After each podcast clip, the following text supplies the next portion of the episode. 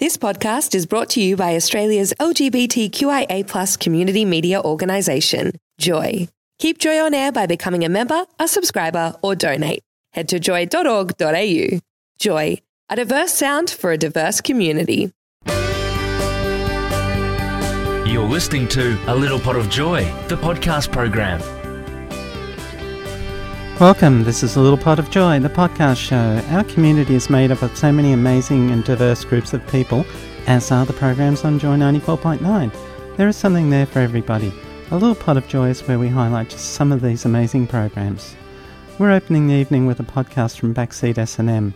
Kai Clancy, Brother Boy, which aired on June 9th. Michael had a chat with Indigenous trans man Kai Clancy ahead of being part of Brother Boys, the latest episode in Living Black's documentary series. They chatted about being trans in an Aboriginal community and the challenges that young people face in this time of their lives. Kai also talked about being this year's Young Achiever of the Year at the Brisbane Pride Festival Queen's Birthday Ball Award. So if you'd like to listen to the entire podcast, go to joy.org.au forward slash backseat SNM and more podcasts are available for download from the Joy website, joy.org.au. This is A Little Pot of Joy, the podcast program. Tonight, well, this afternoon, SBS, shortly on SBS, uh, is uh, Living Black. And this week's episode is all about brother boys, about uh, trans men, Indigenous trans men, and, and how they uh, get together, work things out, how they live um, their lives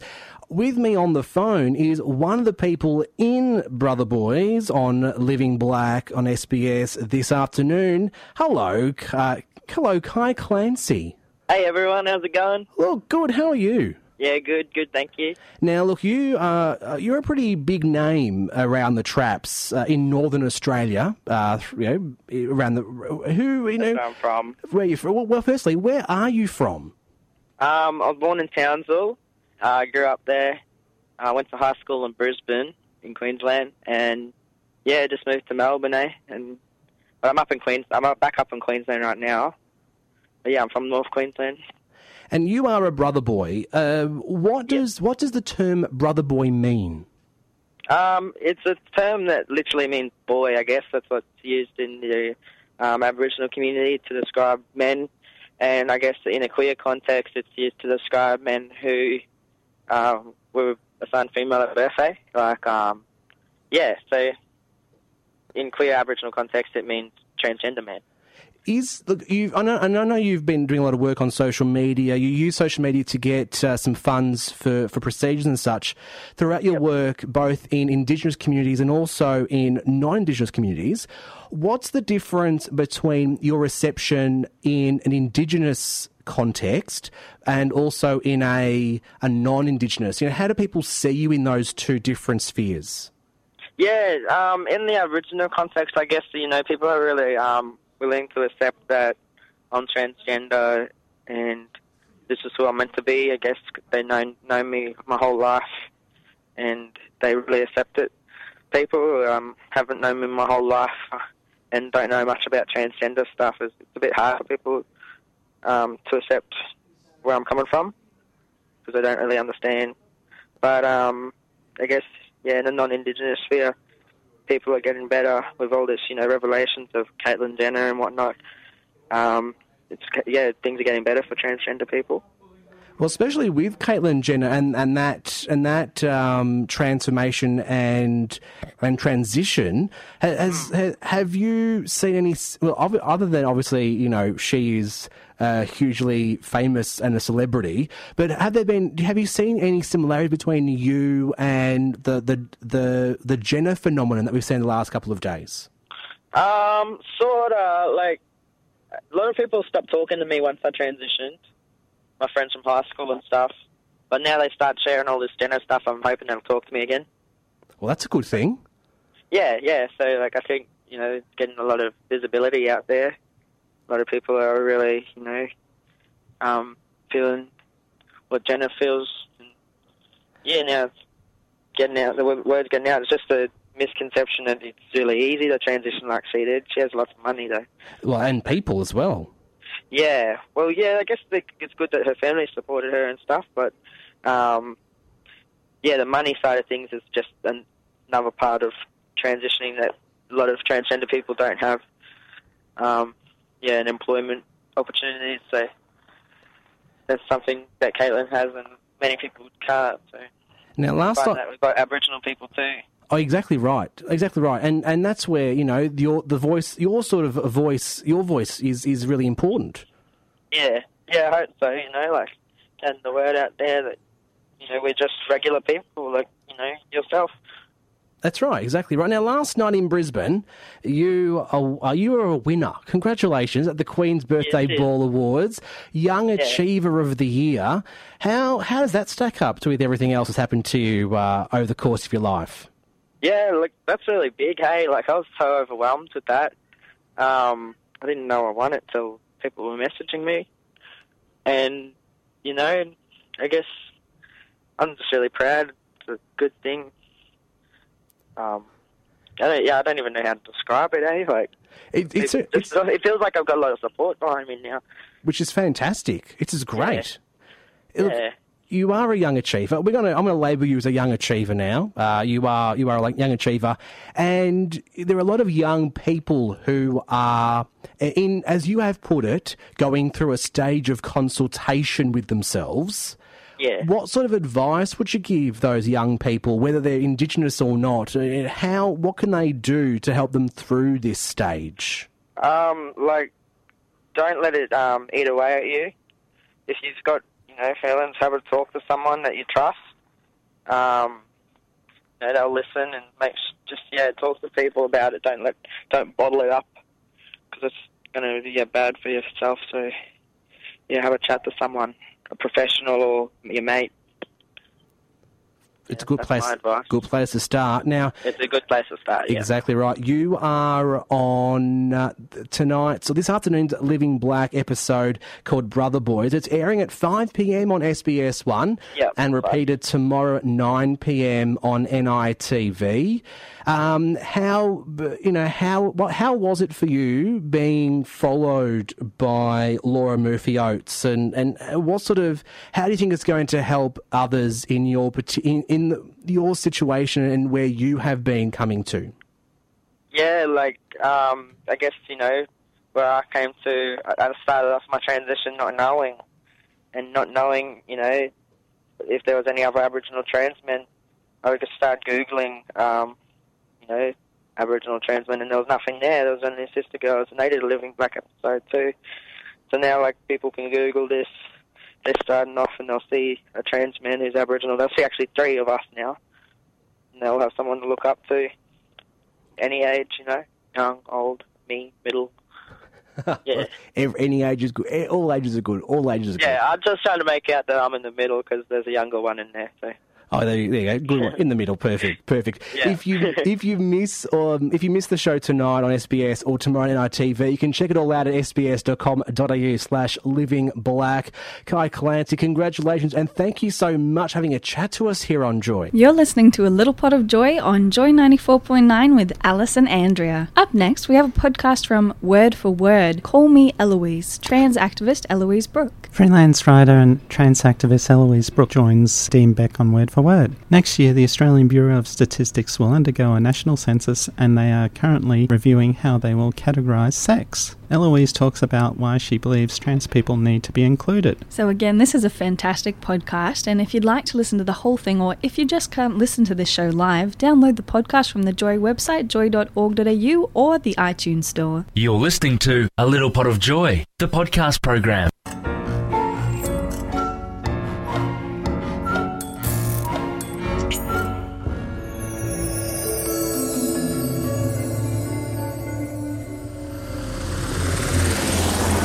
Hello and welcome to Word for Word. Thank you so much for joining me today. Dean Beck with you. Very shortly, Australia will undergo a census. Now, this apparently is only the second time that has been an opportunity for Australia to count how many people are transgender amongst our community, although I don't think the first time it was done that well. Joining us to discuss this and other trans issues is board member of the Gender Centre in Sydney and freelance writer Eloise Brooke. Welcome. Hi. Thank you for joining us today. the second time in history that this is presented. What does that mean? Yes, so the distinction here is between a survey and a census. So there's been a number of se- uh, surveys done, but as far as a national census goes, the only other time it's been done uh, was in India in 2011. Right.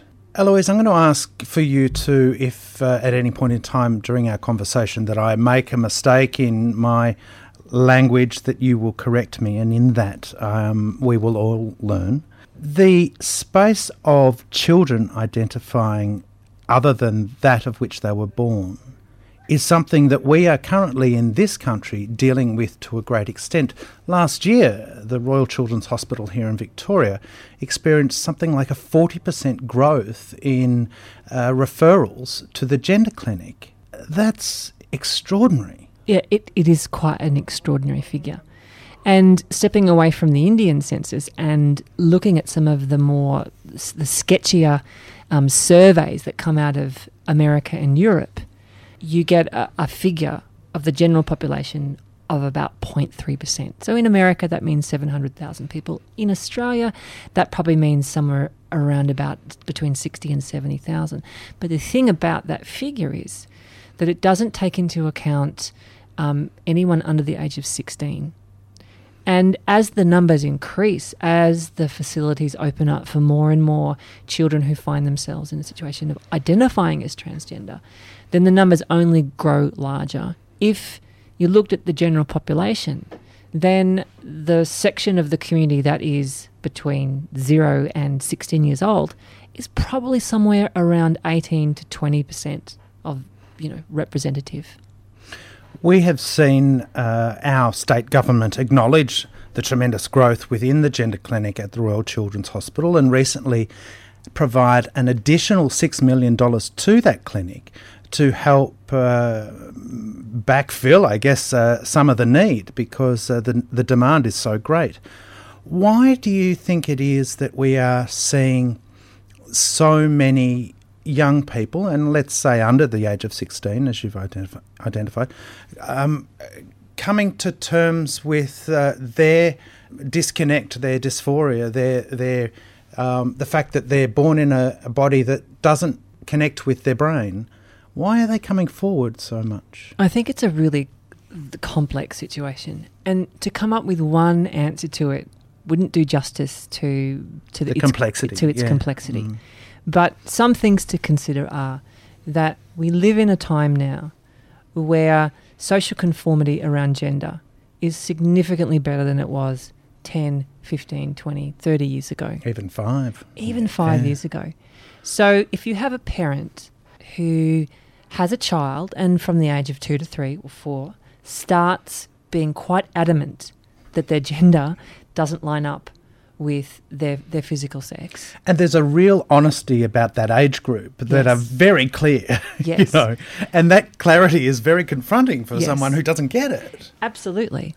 And so this seems to be, I think, the newest thing in this is that we are hearing those stories younger and younger, and parents not wanting to sweep it under the carpet, but instead going, you know what, I, this is really serious. My child is threatening, you know, or displaying signs of depression and or uh, you know parents being worried about children's lives even and so that has changed things And it must be difficult to witness uh, a core sadness, you know, in a four or five year old that is far beyond a bit of uh, being miserable.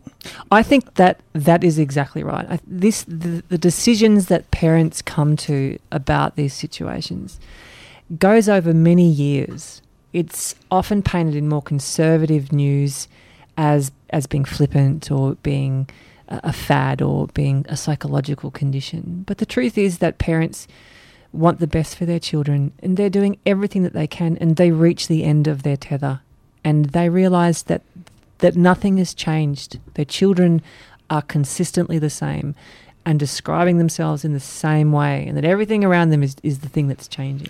So, in the olden days, what took place in that space? I mean, it must have been utter resistance by parents to have a child conform to the gender in which they were born. And and create an, even greater divide within the the child's life. I think we we just don't know, or we can talk about our own experience Mm, as transgender people that we did what we needed to survive. There's a really popular theory, and I kind of like it, but I have no problem if, if if there's a bit of a hole in it. But but these are the kind of stories I tell myself about being transgender. Is that you know from around about the age of four or five, we start to develop our sense of of gender identity in relation to those around us. So up until four or five, It's all little about me. yeah, and, and little boys can wear dresses and, and girls can play with with trucks. Certainly, we're talking about in the you know seventies, eighties, and nineties. But at some point, around about six or seven years old, parents and society begins to segregate children into specific genders. So that's a point often in a young transgender person's life, regardless of how they're identifying, where they're being made to conform to gender stereotypes that they just have no no kind of sense of. Mm. And in our day and age, in 2015, then that begins to be, you know, that's channeled or there are a, a place that that children can find resolution or resolve for it. But back earlier, 10, 20 years ago, it meant that to survive, you had to be quiet and you just had to do or perform the thing that everyone required you to be. And there's a common narrative in the way that people who transition, who are perhaps the other side of 30, talk about a performance that they have always had to do, and that in transition or in realizing that they are transgender, experience a wonderful exhilaration of finding themselves or discovering or being allowed to express exactly who they are. And that's the difference. Society's come a long way on this journey and, and continues to be on the journey too. But it can only occur when there are stories and people willing to tell their stories and people willing to step forward to share. And much of what I understand of, of those who uh, have transitioned is that they want to, for want of a better word, fly under the radar, not be noticed, not be seen, just to be accepted in and what they are. And therefore, them stepping forward to tell their stories is in conflict to them being under the radar. Yes. And I think that's one of the many challenges that the that the transgender community and gender non-conforming community in Australia currently faces. Um, I um, w- am very fortunate to be serving on the board of directors at the Gender Centre, and we're at a pivotal point between providing services that, you know, are about hiding and keeping people safe, and taking advantage of the incredible change in the media landscape to promote ourselves, to make ourselves more visible, and to raise tolerant, tolerance and awareness in the community. You used an interesting word then, and that was hiding.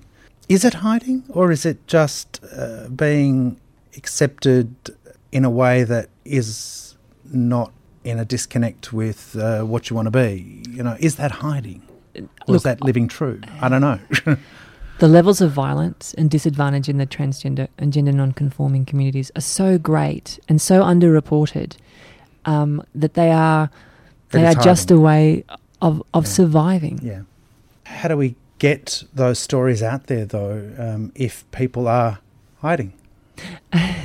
Well, Chaz Bono um, and Caitlyn Jenner and Andreja Pajic, these are all fantastic role models for the community. They are in positions that are in some ways privileged, but are also displaying immense courage in in telling their stories. I mean, Caitlyn Jenner was or is a darling of the of of America. She, when she was Bruce, was was an all star athlete, and she courageously told and is telling her story, and making people more and more aware. You're on Joy 94.9, and this is A Little Pot of Joy with Alice and Andrea. Up next from Lefty Pinko's Passing Privilege. Unless you live under a rock, you've probably heard about Caitlyn Jenner's Vanity Fair cover, through which she revealed to the world her new self. If you go on the internet or read the news, you've probably also heard a wide variety of opinions about her method of coming out. This week, Emma and Patrick talk about Caitlyn Jenner and passing privilege, what it means, how much it matters, and whether it's actually any of our business. If you can't listen to the show live, download the podcast from the Joy website www.joy.org.au or the iTunes Store. This is A Little Pot of Joy, the podcast program. Good evening, everyone. This is Emma on Lefty Pinkos. Patrick, good evening. Good evening, Emma. It is absolutely remarkable, as always, to be here um, on Lefty Pinkos with you. It is. Yes. Always, every week. A few months ago, we hosted a Lefty Pinkos show on privilege. In that discussion, we covered all sorts of privilege from race, religion, wealth, upbringing, and a whole lot of other things. I even had a Vladimir Putin privilege prepared, which I didn't get to say. It was, it was the privilege of arrest. If you can arrest everybody, you have incredible privilege. You certainly do have incredible privilege. You can arrest everybody. One thing we didn't cover was passing privilege. Certainly, that was one that um, I was very keen for us to um, delve into more, and I'm very, very glad that we are going to delve into it even further tonight. It's something many LGBT folks are acutely aware of, and it seems to be something that the I was coming up trying to come up with a, a word that described everybody else. Uh, I guess it was the heteronormative uh, cisgender world seems to be sadly unaware of, and yet apply quite rigorously. Tonight we're going to be picking away at passing privilege to see what it is, where it happens, and what we can and should do about it. When we go down to a lot of this type of ideas of passing, I mean, for example, Reese, um, I'm going to pull this one up because, of course, this was the biggest news story um, last last week. Was Caitlyn Jenner's Vanity Fair cover? It was. It, made was. It made was a, made a little splash, didn't it? a little splash. It made a huge splash. It caused a lot of discussions. Um, some of the great articles that have come out of this, you know, some are. Um, yeah, almost every single one of them, may I point out, is very positively affirming and welcoming Caitlyn officially. Hmm um, because she had come out as trans and now she is very formally given her name and now we embrace it. And there is this kind of interesting interplay between trans, um, some members of the trans community and of the queer community at large, discussing her role as a trans, as a very visible trans person now especially due to what is being perceived as her sort of femininity. And there's some great articles like Caitlyn Jenner is high femme, get over it, which I think is one of one of the best articles about this one, which is on Medium. Uh, Where is my Vanity Fair cover, Caitlyn Jenner, which is an alternative to that, which is um, there was the My Vanity Fair cover campaign mm-hmm. where lots of tran- trans women and trans men. Um, posted pictures of them of themselves. Megsy's was stunning. Megsy's was stunning. I saw that. That is gorgeous. She looks amazing. Um, and they're and all saying, you know, with the same Vanity yeah. Fair cover. And it is talking about the fact that trans is beautiful and trans is this amazing variety. And it isn't just between the binaries. It isn't it isn't just the binaries at all. It's um and I, I think just the sheer amount of noise around Caitlyn Jenner's uh, Vanity Fair cover and once you once you look past the stage management of it, which mm. this this is her business along with her family, this is what this is what they do, and so it will be stage managed. She's not going to give it away. However, once you get past that, there is a lot of discussion around what it is she's doing, how she does it. Is really no one else's concern. That's mm. hers. Exactly. Um, I had an I had an interesting actual um, someone put up who is a cisgendered male, a very a very good friend of mine. He wrote something along the lines of why are we celebrating um, this this woman in her um, by in her, doing a glamour cover, whereas other women, for example, people who are members of the Kardashian family, cisgendered women, we would uh, demonize because of uh, impossible beauty standards yes. of women. And my response was sim- quite simply uh, there's a beautiful quote um, in All About My Mother. I don't know, have you ever seen this film? It's Pedro Almodovar, and um, the character Agrado is a, is a trans woman and has this magnificent, an absolute magnificent speech about. Um, she opens up about her surgeries, which is very, very unusual and not exactly everyone's business. But the reason that she does is that she comes to the end and she says, I, I was authentic as I dreamt myself to be. And I think that's important here. Now, obviously the media coverage may have been referenced to the fact that uh, Lovely Texturin has responded that she's a Republican and that factor gets overlooked in all articles. Look, I There's very a bit of doubt there whether the Republicans really want her now. There is, but also I don't think that this really like I it's very very rare for me to say that politics don't matter and they always will do and and of course this will influence that. And we also have to acknowledge you know Caitlyn Jenner is also exceedingly wealthy and this has been stage managed and that I'm I'm not going to deny that. Any person who affirms themselves for me needs to be applauded regardless of what political political agenda they follow The gratifying thing out of this was, it, as affirming and supportive as the trans community has been of Caitlyn, Mm. they have also come out and said, "This is this is the reality for Caitlyn. It's not the reality for the vast majority of trans people." What are your thoughts on passing privilege and how to combat that? You better break it down.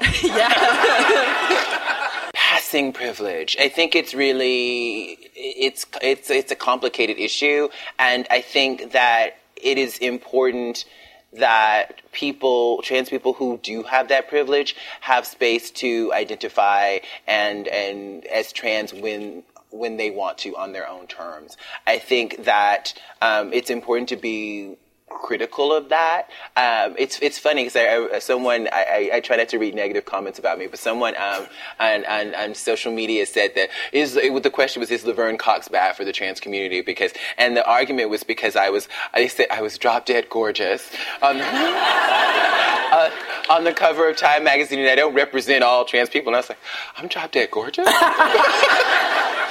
and because you know the funny the, the intense thing is I don't feel drop dead gorgeous.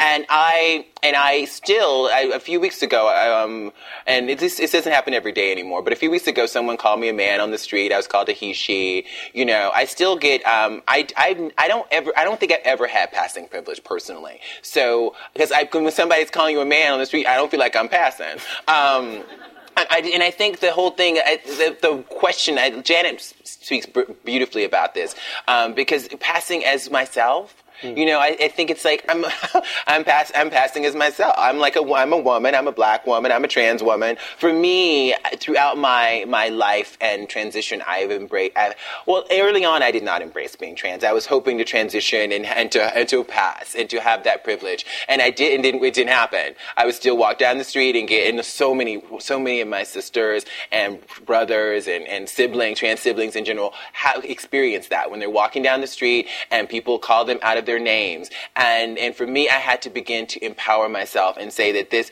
there's nothing wrong with me being trans. There's nothing wrong with me being recognized as trans because being trans is beautiful. You're listening to Lefty Pinkos here on Joy 94.9 with Patrick and Emma. That was an excerpt from Laverne Cox, um, who is overquoted for one very good reason, is that is that she's bloody intelligent and one of the most visible actors who is trans in the world, and I think the most visible trans actor in the world. I think she is, and she comes across as just so nice. Pleasure as always, Patrick. An absolute pleasure. It's a dis- difficult. It's a difficult discussion. This. it's always going to continue on, and it's never going to stop. And I'm very keen for this to continue being a, dis- a point of discussion. And, and it's something when I was uh, doing a bit of reading on passing, and someone said, "Well, shouldn't we just teach everybody in the world to love everybody?" That's a little far fetched and a bit not not A little bit to- pipe dream. Pipe dream.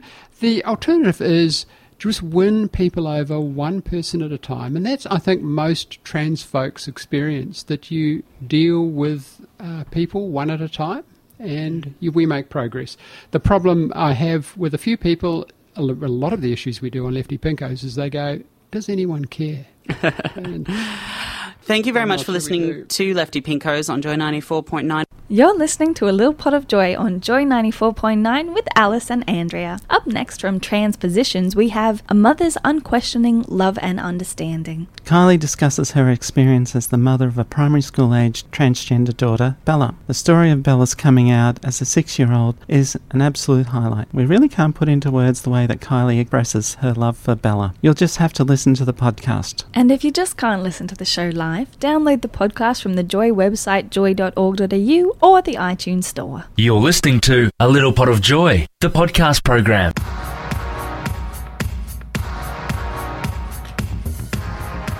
Good evening. You are listening to Transpositions on Joy 94.9.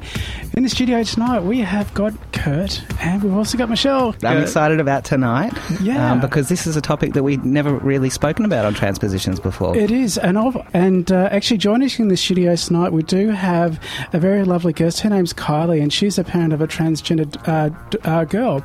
Welcome, Kylie. Thank you. Thank you. How was it for you, actually, Kylie, coming out and so knowing that your daughter um, was born male, was assigned male at birth, but when she started to come out and saying that she wasn't a boy, how, how was that for you? Um, to begin with, it was um, more how was I going to help my child. Um, it wasn't a shock because um, from a very young age that I could tell that um, you know with Bella having a twin that you know she wasn't a typical male and that there was more to her. In terms of her gender, and so it wasn't really a, a shock at all. Um, so it was more just understanding and working out what it was that I was going to do to help her and make sure that you know she lives a happy and fulfilling life. Yeah. It's interesting, pardon me, because myself being a parent, so it's it's it's a totally different perspective. So being a parent who's trans of children who identify as the gender they're born in, Mhm. like, yeah, I I have a totally different perspective on this whole thing, and it's it's interesting how people can emotionally open up to children when they hear about children going through this. Like I myself, like if I heard one of my children going through this, knowing what I went through, I'd be like, oh my god, I, Yeah. I would just be just beside myself. Mhm. Um, what age did this start happening at with? Well, from 18 months old, I knew that um, because of Bella having a, a twin brother, um, that she was very feminine, um, and so she thrived on dress ups and, and was very feminine in her approaches to how she played with toys and things like that. Um, so there was that comparison that I had, um, but I just assumed back then that we had a gay child, so you know I wasn't going to do anything about that because you know I love her exactly the way she is, and I don't care what her sexual preference is, her whatever. Um, yeah, and it wasn't until um, I noticed a, a decline in her personality, um, a bit of depression, um, a bit of uh, uh, anger was developing. Um, so we sat down one day and had a bit of a chat um, at the age of six, and I just said, "Look, you know, Belle, what's going on? I've noticed something's not quite right. You're really angry with your little sister as well. Um, you know, I don't understand what's happening." And um, so she finally built the courage up and sat me down on the couch with her twin brother and just said, look, mum, you know, I've got to tell you something. Um, I'm too scared to tell you, but I've got to tell you. And I said, well, you can tell me anything you like. And she was like, well, um, I'm really a girl and I want to know when I'm going to get a vagina. And so um, in my head, I didn't react because I physically, like, in, you know, in my facial expressions, I just wanted to remain quite calm. And I was like, okay. I said, um, that's okay. Um, we'll sort it out. Inside, like I had a million and one thoughts racing through my head, like, oh my goodness, how do I help my child? What do I do? Where do I go? Who's going to support us? Um, how do I deal with this? But rather than go into my usual mode of trying to fix everything straight away, I was like, let's just take a deep breath and just give her a hug, give her some love, Yeah. and then, um, yeah, we'll deal deal with it. So- So, so, so this was at six, six years old. Yeah. N- now, do you, do you have a do you have a partner, husband? Um, not any, not not at the moment, but yeah, Bella um, is very much involved with her father. Like he's a big part of their life. So Okay. yeah. Uh, just curious what that what the what the reaction was from him as well. Um, it took him a little bit of time um, because obviously, like, you know, he's a bit of a blokey bloke. So um, it was a bit confronting for him. And he was thinking, you know, that it's a, a phase. Um, and I said to him, you know, look, a phase is usually a short term thing. You notice a change in it. But um, in fact, you know, this has been going on for years and you can't really say that it's a phase anymore. Um, and for him, you know, in our house, he noticed that, it, that she'd gone from, you know, wearing shorts, t-shirt to s- dresses and um, you know female underpants, and you know just it was just that she transformed into you know the little girl that she is. Mm. So it took him a while, um, but the thing is, I helped educate him along the way by showing him things and explaining to him this is what's happening, this is what will happen next. Let's just go with it and trust that you know she's going to dictate the journey, and we'll just be there to support her. So just, just ride the wave. yeah, yeah. Far out. What was it like for you when she told you? What was your initial reaction when this happened? Um, do they have a vaginas or us that I could go to, get one, fix the problem, um, make her happy, and, and let's get on with life and, you know, let her be happy. But never once have, did I think, oh my God, this is really bad. What am I going to do? How's it affecting me? Mm. It was a matter of like, what am I going to do to make sure my child lives a fulfilling life? Yep. Because obviously I, you know, had read, viewed things on um, YouTube and all that sort of stuff about the high um, suicide rates. Um, and there was no way that I was even going to contemplate that for my child because I'm Yeah. an advocate. You know, I signed up to unconditionally love my children, and that was it wasn't going to be no different. I, I, I can I, I can definitely understand that because I read some statistics somewhere that said uh, over a lifetime, about fifty percent of transgender people actually try to take their own lives. Mm. And is that something which really concerns you? Yeah, because in the early days, like when Belle had transitioned, um, well, started to transition, there were days, um, there was a really hard, like solid month of her life Mm. where at school she was um, going to school as male and then, um, you know, coming home and being a female, um, that she started holding her stool and, and making herself ill because she said that she'd sooner die than have to go to school being male um, and that she wanted to, um, yeah, she wanted to die. She didn't want to be a boy anymore. That's horrible to hear. horrible. I- I, Yeah. just Yeah. again, you know, being a parent as Mm. well, I, I'd hate to hear that. Yeah. We we touched on a bit about um, you know when you when your your daughter sat you down with with um, her twin. Yes. And said, and I was asking when she was going to get a vagina. Uh-huh. What were the next steps that you did? What was what? How did you go from there? How did you approach it? Yeah, I gave um, everyone a little bit of sort of um, thinking time and just left it up to Bella to talk to us about how she was feeling and, and where to next. Um, she did request for some little things like, you know, um, a nightie, a female nightie, and some underpants. And I was like, sure, we can do that. You can wear dresses. And she's got a little sister similar in um, size. So they would share clothes. So that was fine. Um, so it started there and we just followed her lead. Then I started watching things on YouTube and found jazz um, in America and, and watched that and thought, oh, this is my life. Like, this is exactly what we're going through. Um, and then from there, started to work out what it is that I needed to do um, to find, you know, the necessary avenues to um, get the medical assistance that Bella needed here. I went to the GP and he said, oh, look, you know, just chucking me in front of Ben 10 um, and masculinise him because, you know, um, it's because you've got a vagina and that he loves you so much. He wants to be you. And I'm like, yeah, his twin is exactly the same, but he doesn't want a vagina. So help Sorry, me it's, out. it's not funny, but No, but it is, The, like, the yeah. doctor's answer Yeah. to your child's being transgender Yeah. was Ben 10. Yeah, Ben 10. And I was just like, oh, I don't think Ben 10's going to help me here. But yeah, whatever. I see. I think my case, my case probably would have been uh, maybe He-Man and uh. Something, yeah. But, you know. Ben 10's like got how many multiple personalities. So therefore, you know, whatever. Yeah, so anyway, we did that. And then I thought, well, I'm getting nowhere here. So let's just go and live our life for a little bit more. Um, I did some research and found a psychologist, um, Dr. Michael Carr Gregg, um, contacted him and he put me onto Fintan Harte, who's another psychologist, but he deals with adults. So then um, I managed to track down um, some information about the Children's Hospital. So um, we, yeah, got in, I got in touch, but like, you know, lots of harassing. Um, Dr. Campbell Paul. Um, yeah, and so it was like I got desperate one night and I was crying on the bed and I just called the reception and I said, You just need to let me talk to him. And um, she was like, He's in his room, I'll just go and put you through. Um, from that point, it was our opportunity to talk to him and say, Look, this is my situation, I need some help. Definitely. Yeah. Now, when you started letting Bella just start um, presenting herself Mhm. as, I guess, her true self. Yes.